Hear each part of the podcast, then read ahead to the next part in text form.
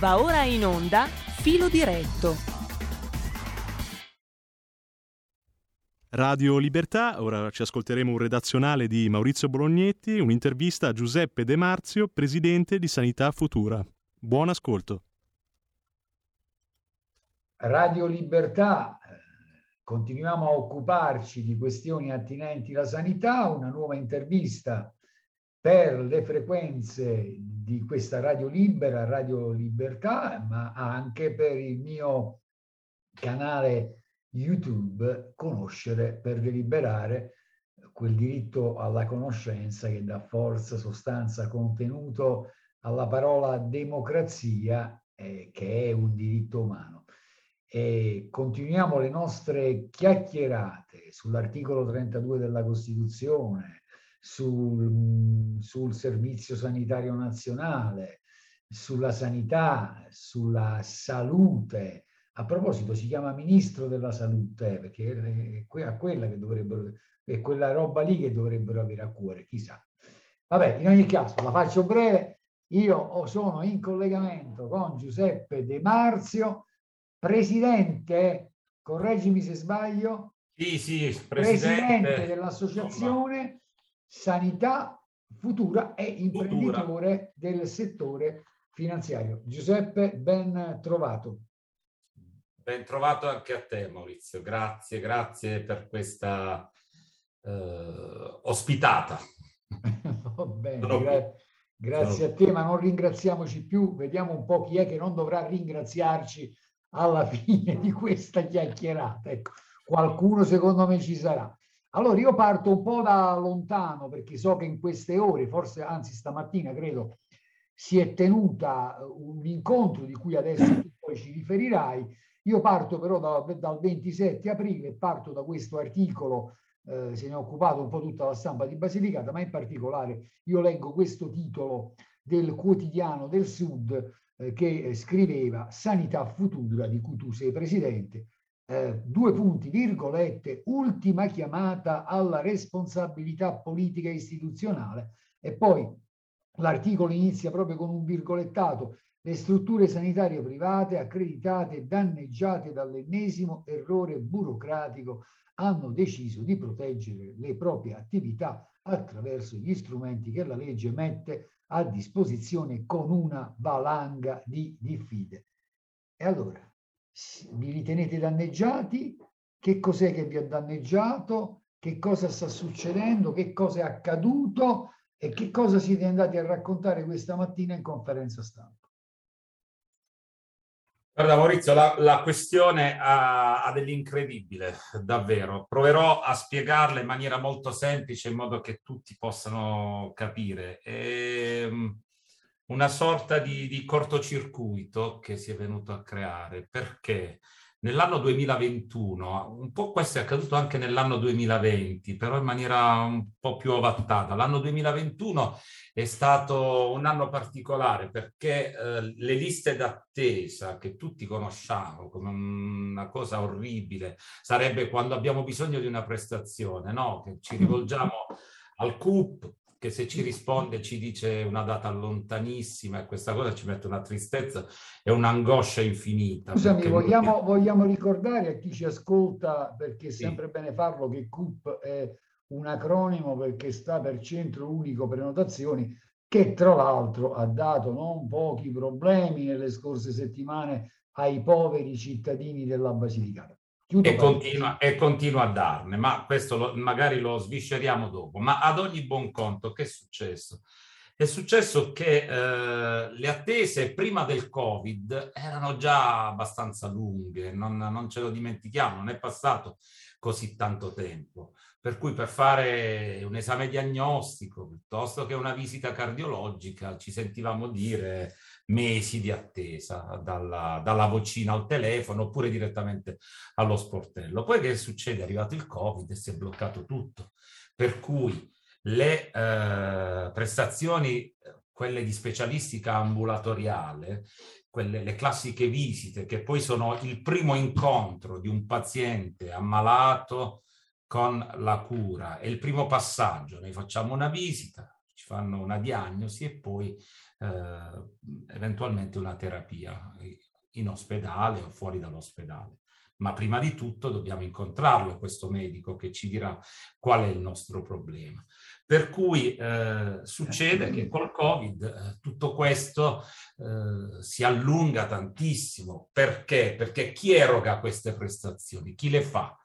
Le fanno i medici all'interno degli ospedali, degli ambulatori, quindi specialistica ambulatoriale ospedaliera, e poi specialistica ambulatoriale esterna accreditata, ovvero degli ambulatori di proprietà privata che però scelgono di sposare il sistema sanitario nazionale, quindi quello regionale, conformandosi alle regole dello stesso e quindi diventando sostanzialmente come gli ambulatori degli ospedali, utilizzando le stesse regole, le stesse metodiche, anche la stessa tipologia di remunerazione.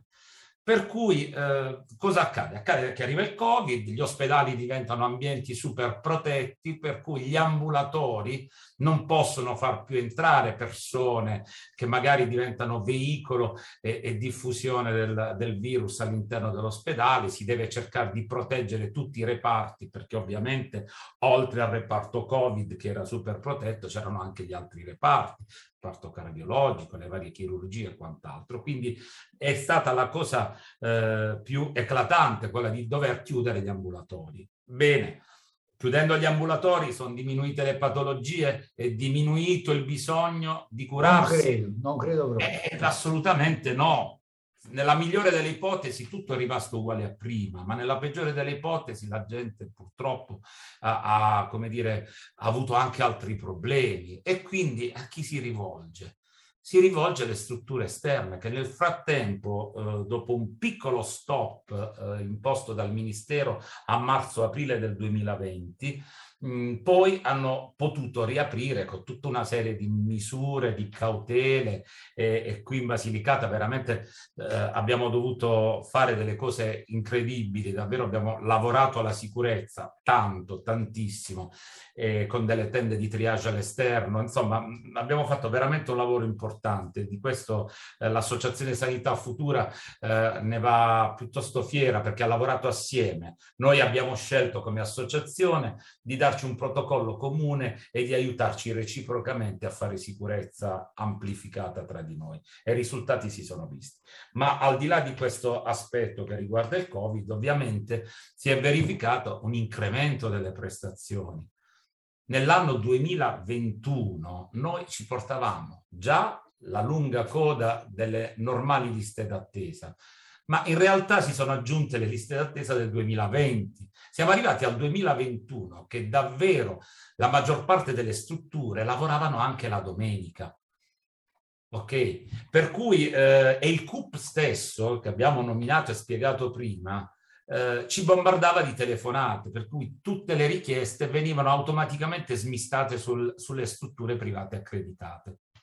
Quindi davvero un lavoro impegnativo anche dal punto di vista organizzativo, cercare di tenere ferma la squadra e soprattutto, disponibile a fare questo lavoro straordinario, sempre più straordinario, perché la richiesta continuava a crescere.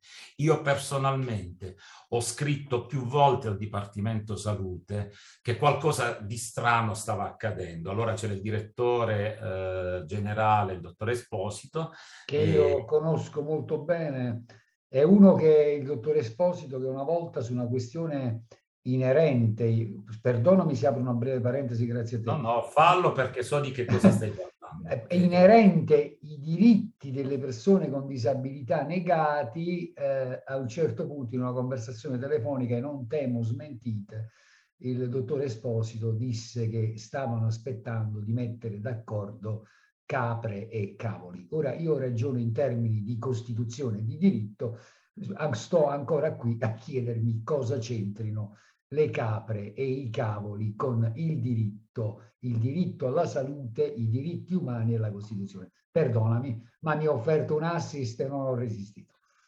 Guarda, te lo restituisco. Nei miei recenti studi di management sanitario era in programma una lezione del direttore Esposito come docente, ma no, non è venuto a farla, quindi okay.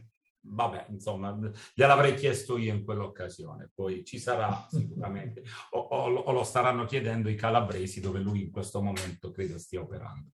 Ma al di là di questo, a quelle lettere e a quelle mie richieste, anche in viva voce, non c'è stata mai risposta. Vedremo, capiremo.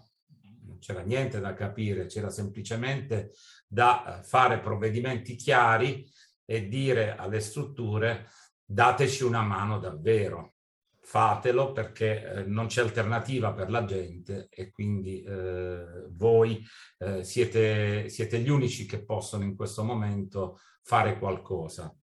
Ti do un dato che è molto importante, perché poi sì. Questo è un dato ufficiale prodotto dall'Agenas.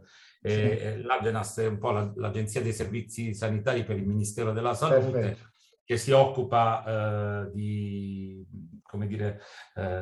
fare innanzitutto statistica, quindi monitorare tutto l'andamento del sistema sanitario, ma di proporre anche soluzioni correttive. Insomma, è un'agenzia interattiva, per cui il dato prodotto dall'Agenas è sempre molto interessante, va guardato con attenzione, e purtroppo a fine 2021 è stata pubblicata una relazione con tutti i dati di performance delle regioni italiane ed in particolare lo studio si è concentrato, guarda caso, sulla Basilicata, e la Basilicata è fanalino di coda di tutte le regioni italiane. Addirittura il dato che a me fa rabbrividire è quello sui pazienti oncologici.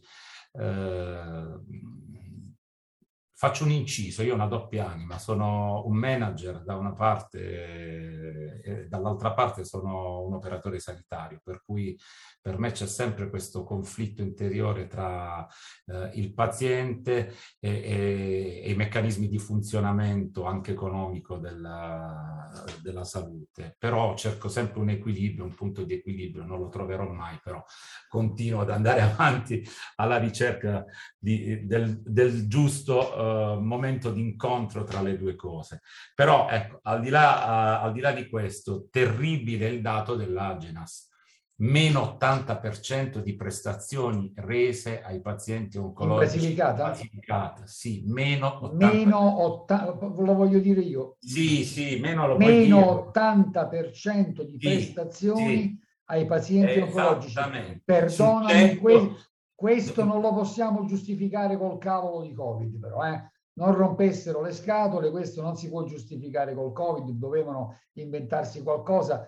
Io ti apro un'altra parentesi, te la apro io. Non farò i nomi, ma ho parlato con una persona seria, perché non faccio nomi e devo tutelare la fonte. Ho parlato tempo fa con un responsabile del 118 in Italia.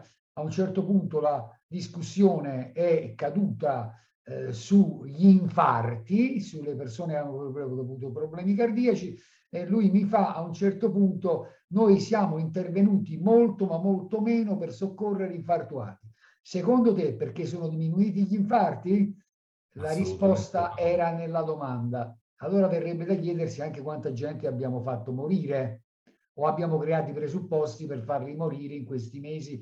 Per carità, tocchiamo ferro, amici, e in questi anni, per non aver saputo dare risposta a una domanda di salute, che Covid o non Covid, ma io direi anche prima del Covid, in una situazione in cui, diciamoci la verità, il Servizio Sanitario Nazionale è in grande affanno, e mentre tu parlavi, perdonami se ti rubo un po' di tempo, io ho qui davanti un articolo di Quotidiano Sanità che continuo a evocare come un mantra, scritto nel febbraio del 2019. Il titolo di questo articolo era: sempre meno letti negli ospedali, sia per acuti che per lungodegenze, e il sistema va in sofferenza, in sofferenza. In questo articolo, tra l'altro, si ricorda, a testimonianza dello stato che siamo, che noi non solo, noi approviamo un decreto ministeriale, il 70 2015, che già ci collocava all'ultimo posto in Europa per numero di posti letto ogni tot abitanti, ma che cosa fa l'Italia?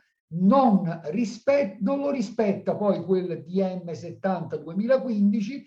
E sai come si conclude, caro Giuseppe, questo articolo? Che se non leggessimo la data, 15 febbraio 2019, potremmo pensare a un articolo scritto in tempo di pandemia. La carenza di posti letto in questi giorni di picco influenzale accentua ancora di più la gravità della situazione per la sospensione degli interventi chirurgici programmati e per riservare di necessità i posti letto ai ricoveri urgenti, con tutti i disservizi e le disfunzioni legate ai ricoveri in aree specialistiche inappropriate. Tra parentesi, tu parlavi di liste d'attesa, hai straragione.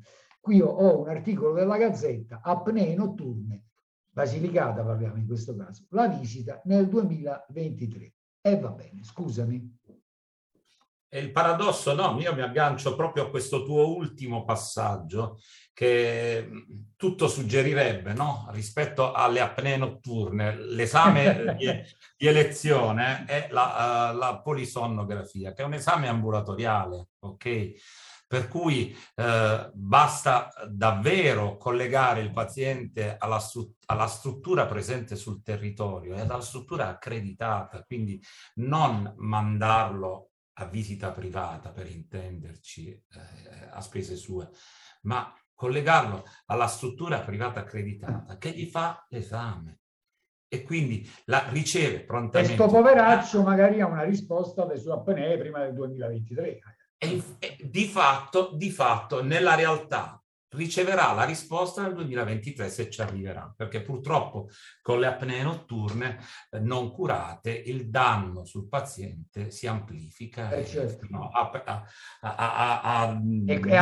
Adesso è l'operatore sanitario che parla. Sì, ma insomma sono cose risapute, cerco di non entrare entra pure. Nello scientifico difficile. Sono cose che, insomma, sono casi che ci riguardano tutti abbiamo un amico, un vicino di casa, una persona a cui vogliamo bene che ha un problema di questo genere, per certo. Cui io mi domando, e questo significa che lo viviamo da vicino, perché ce lo racconta, certo.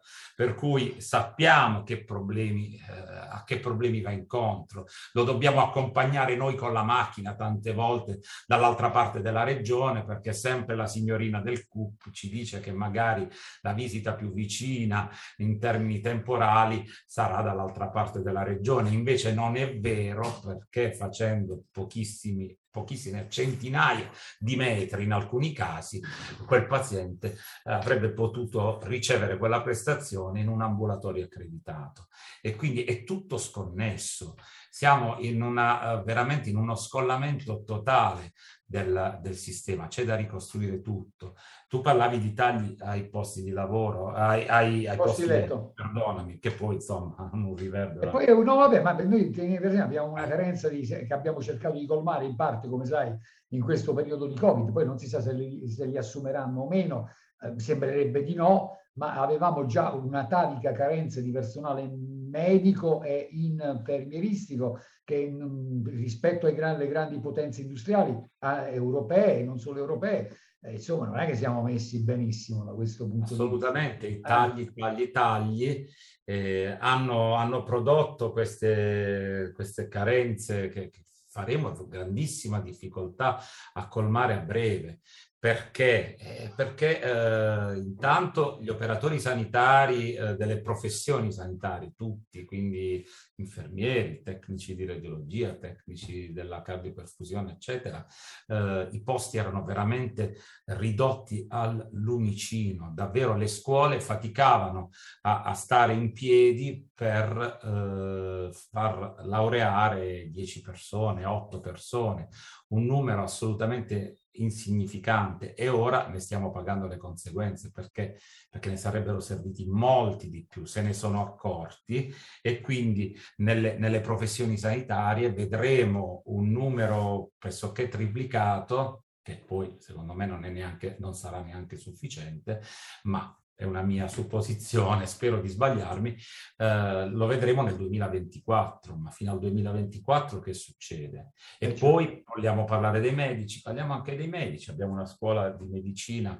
e chirurgia in Basilicata che ha appena aperto i corsi e sicuramente i medici di medicina generale, i neolaureati li vedremo fra 5 anni.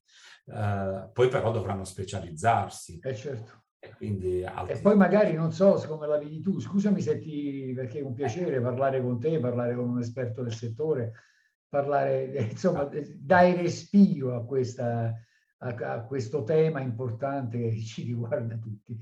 Beh, insomma, poi voglio dire, bisognerebbe anche cercare di capire che cosa fare per rendere un pochino diversi questi ambulatori dei medici di base, che cosa fare per evitare che la gente, magari presa un po' dalla disperazione, non trovando alternative, finisce per recarsi al pronto soccorso, quando magari la sua domanda di salute in quel momento potrebbe avere una risposta diversa dal pronto soccorso, e fermo restando che poi magari anche i pronto soccorso sono un po' in affanno, e magari pensiamo solo al fatto, questo dovrebbe essere noto, in Basilicata e non solo in Basilicata, le ambulanze del 118 spesso vanno in giro solo con l'infermiere e senza il medico, e magari l'infermiere per poter intervenire deve chiedere il permesso al medico sul da farsi. Insomma, ragazzi, qua dobbiamo darci la svegliata. Ci siamo tagliati le risorse e un po' anche le gambe per poter correre a soccorrere la gente e a curare la gente. Quindi questa è un'evidenza. Purtroppo non si ritorna indietro e quindi questo è un dato di fatto. Quello che, volendo aprire uno scenario di speranza... Bravo, aprilo, dai! No, perché sennò davvero... io faccio la mia parte, dai, perdona. No, dovremmo chiudere nella più assoluta disperazione. Invece c'è sempre qualcosa che si può fare, il genere umano va avanti per sopravvivere, quindi in un clima così difficile, ostile, probabilmente dovremmo fare alcuni interventi di intelligenza, la sostanza e il numero di persone è sempre quello, gli strumenti sono sempre quelli, le risorse saranno più o meno sempre quelle, e speriamo non di meno, ma alla fine qualcosa in più possiamo farlo utilizzando l'intelligenza. L'intelligenza dove può entrare nel percorso sanitario? L'intelligenza entra nell'organizzazione, nel management, che è diventata una parola abusata, perché il manager è di fatto un maneggiatore di carte, di... Non un maneggione, è un maneggiatore. Un maneggiatore, che fa rima con prestigiatore pure, di carte e di risorse economiche, di delibere, di potere. Ma non è questo. Certo. Il manager deve razionalizzare, deve concentrare ogni risorsa, ogni sforzo per cercare di far funzionare il sistema. Il suo obiettivo principale è quello di far funzionare, di risolvere il problema di salute alla persona. E questo è l'obiettivo fondamentale del manager, per cui è completamente abusato, stravolto, è di tutto e di più il manager oggi in sanità. È fondamentalmente un uomo al servizio della politica, ma guarda, non lo dico con tono polemico, perché di solito si perché dice... Magari può esserci anche uno bravo, ogni tanto ci capita, No, ma non solo, ma ci può essere anche il politico bravo, attenzione, certo. Oltre che il manager. Però, ma il problema è quando diventa solo un fatto lottizzatorio e diventa un luogo semplicemente per raccogliere, diciamo così, consenso, si può per dire, dai. Esatto, a me sembra che stia capitando il contrario, un po' la storia di Sanità Futura di questi giorni, sta capitando un po' il contrario, nel senso che magari la politica ce la vuol mettere pure tutta per risolvere il problema, però trova l'ostacolo dei feudi di potere amministrativi. Per cui chi oggi deve scrivere i provvedimenti, chi ha la gestione della cronologia dei provvedimenti amministrativi, della conoscenza delle norme, dell'interpretazione, che è una parola terribile perché la norma non deve essere interpretata, la norma deve essere letta e quindi tradotta in atti. Invece qui purtroppo subiamo tutti, e devo dire anche il politico oggi, chi più chi meno, subisce il braccio della burocrazia, il braccio duro dell'amministrativo che è lì sulla sua poltrona da 20 anni, anche di più, e conosce vita, morte e miracoli del sistema sanitario e purtroppo spesso utilizza queste informazioni per tenere bloccato, per non far volare il sistema stesso. E perché lo fa? Le ragioni sono davvero molteplici, soggettive, ma sono convinto che davvero tanti dei problemi risiedano negli uffici. La politica fino ad un decennio fa aveva un'influenza spesso pesantemente negativa sul percorso dell'organizzazione dei servizi. Oggi probabilmente è stata derubata anche di questo. E oppure, quindi, scusa la battuta, visto che tanto la politica non c'è più, per certi aspetti verrebbe da dire, quindi sì, anche allora, certo. C'è un certo. Po' una situazione, tu lo sai, io non sono proprio ottimista, cioè, o meglio, anche io sono per lo spes contro spam, però insomma a volte mi guardo attorno e vedo un po' questo paese perso in una situazione di bancarotta sociale, politica, economica, istituzionale, e si spera sempre di poterne uscire e di uscirne al meglio. Però io adesso voglio che tu in maniera didascalica mi dica un po' di cose.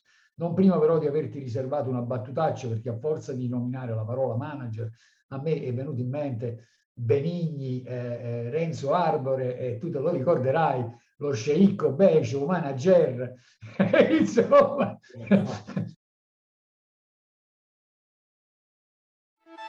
Stai ascoltando Radio Libertà, la tua voce libera, senza filtri né censure, la tua radio.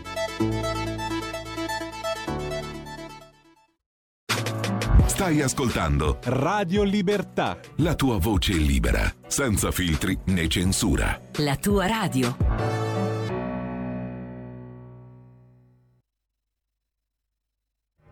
Leonardo Sciascia, esistono ancora destra e sinistra, 1981.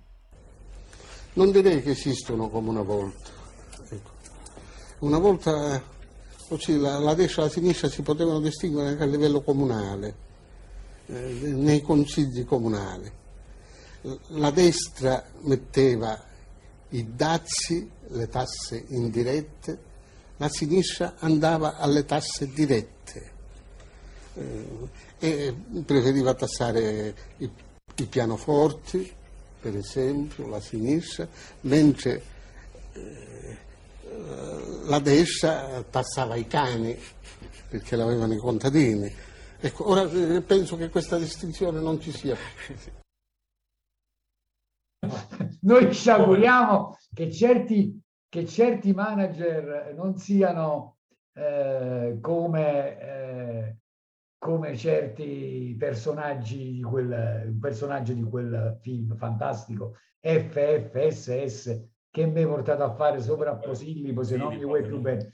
Allora senti una cosa, Giuseppe, io voglio chiederti tu con chiarezza, voi a questi qua di Posillipo che cosa gli state chiedendo, che cosa chiedete, che cosa volete, che cos'è che non va bene? La spiego semplicemente. Ci avete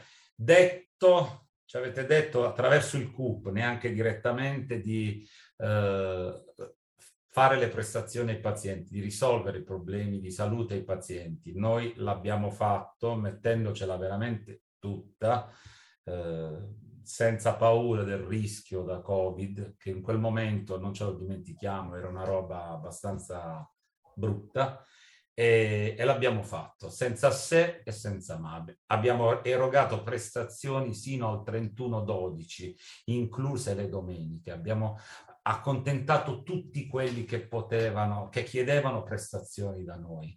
Ok?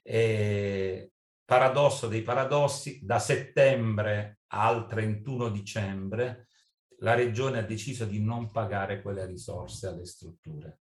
Okay. Il che si traduce in un disastro economico, con delle conseguenze importanti, perché vabbè, è chiaro, se non vengono pagate le prestazioni non c'è da aggiungere altro, ma si aggiunge altro, perché arriviamo al 2022 con la pandemia che comunque continua a graffiare, e tutte le conseguenze. In più arriva questa guerra terribile che fa impazzire il sistema economico in cui ci stiamo muovendo, e quindi ci ritroviamo in una serissima difficoltà. Noi non sappiamo se potremo continuare, te lo dico, guarda, con estrema sincerità. La chiacchierata è davvero amichevole e senza l'enfasi dei riflettori, per cui noi stimiamo davvero di avere un paio di mesi di autonomia, 1, 2, nei quali poter dare risposte.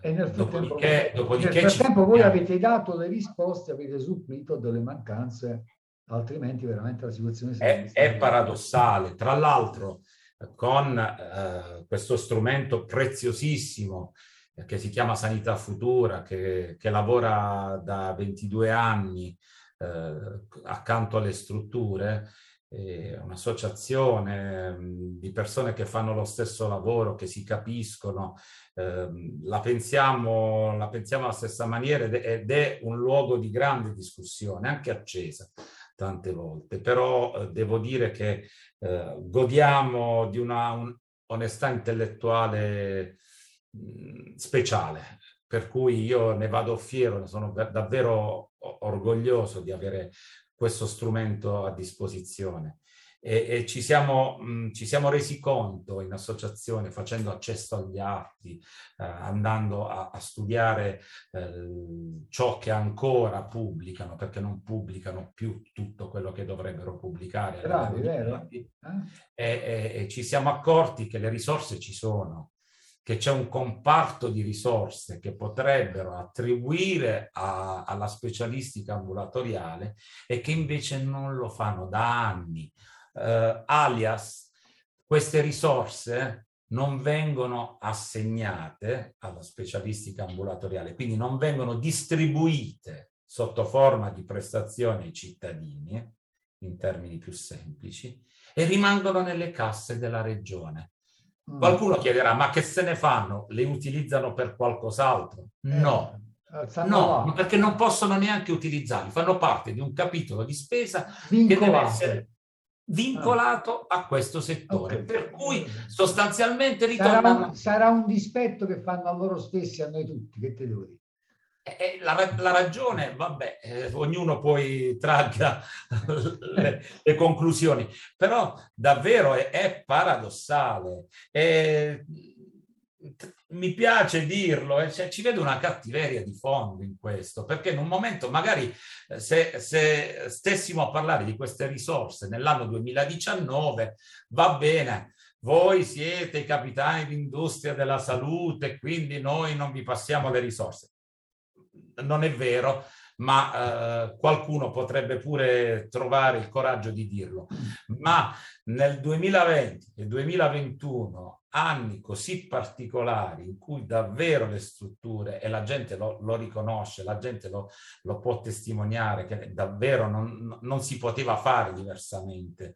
Gli ambulatori venivano presi d'assalto, i nostri telefoni erano davvero, e lo sono ancora, anche quelli personali. Io lavoro ogni giorno a decine e decine di WhatsApp che la gente mi manda per chiedere di poter anticipare una prestazione, di poterla fare, e i miei colleghi uguali. È proprio è così, c'è un bisogno che va oltre la norma. C'è una domanda, una grande domanda di salute inevasa.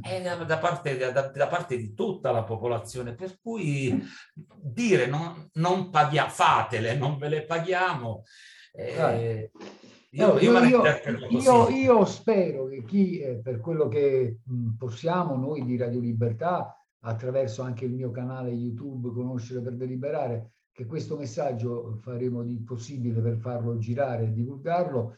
So che tra l'altro appunto stamattina avete tenuto una conferenza stampa, so che probabilmente stiamo registrando, insomma sveliamo il segreto, è registrata questa nostra conversazione e poi verrà mandata in onda nelle prossime ore. So che ci sarà anche un servizio, c'è stato un servizio interessante della TGR Basilicata, ma in ogni caso i temi che abbiamo toccato qui dalla Basilicata credo che interessino un po' tutto questo nostro paese. Se penso, e poi davvero dobbiamo avviarci a chiudere con una tua ultima battuta, cosa che in Basilicata non c'è più, che in Campania si ritrovano con il piccolo problema dei budget, per cui ti rivolgi a un centro e dici no, però la prestazione di questo mese non te lo posso fare perché è finito il budget, però magari anche in quel caso, se ti rivolgi al pubblico, ti ritrovi con prenotazioni dopo qualche secolo, i secoli, qualcuno non può aspettare secoli per avere delle risposte. Vabbè, ci ascolteranno, io mi auguro tanto di sì. La vostra azione sarà coronata dal successo, me lo auguro. Mi permetti solo di aggiungere... Chiudi tu, tenendo in considerazione che hai 1 minuto e mezzo. Perfetto, allora noi stiamo lavorando stasera, in questo ufficio si lavora a 20.000 lettere, che potrebbero diventare molto di più, da inviare ai cittadini di Basilicata. Noi racconteremo loro di aver fatto delle prestazioni e che quelle prestazioni la Regione non ce le sta pagando. Questa cosa potrebbe essere la causa dell'interruzione del servizio. Vogliamo essere chiari e trasparenti. Devono sapere con precisione quello che sta accadendo. Faremo accesso agli atti, andremo avanti, continueremo a stanare tutte quelle situazioni che sono fosche, torbide, nebbiose. Per quanto riguarda i budget, ne parleremo in una puntata successiva, magari per un tema complesso. Ti dico soltanto, ti do una perla che è tristissima, ma anche questo è un primato negativo della Regione Basilicata. Dopo 5 anni di proposta di budget fatta alle strutture sanitarie private accreditate con criteri assolutamente di fantasia, il TAR ha sempre bocciato, perché ovviamente ci sono stati ricorsi di fronte a tanta ingiustizia e illogicità, e il TAR ha sempre dato ragione. Alla fine la Regione Basilicata ha voluto chiudere questo ciclo andando in Consiglio di Stato. Bene, anche il Consiglio di Stato ha cancellato tutti i budget, ha detto avete sbagliato tutto, rifatelo. E allora, adesso però davvero dobbiamo andare a chiudere, siamo stati credo 40 minuti interessantissimi, grazie a Giuseppe De Marzio, presidente di Sanità Futura. Grazie a te Maurizio e grazie a tutti voi, buona serata. Avete ascoltato Filo Diretto.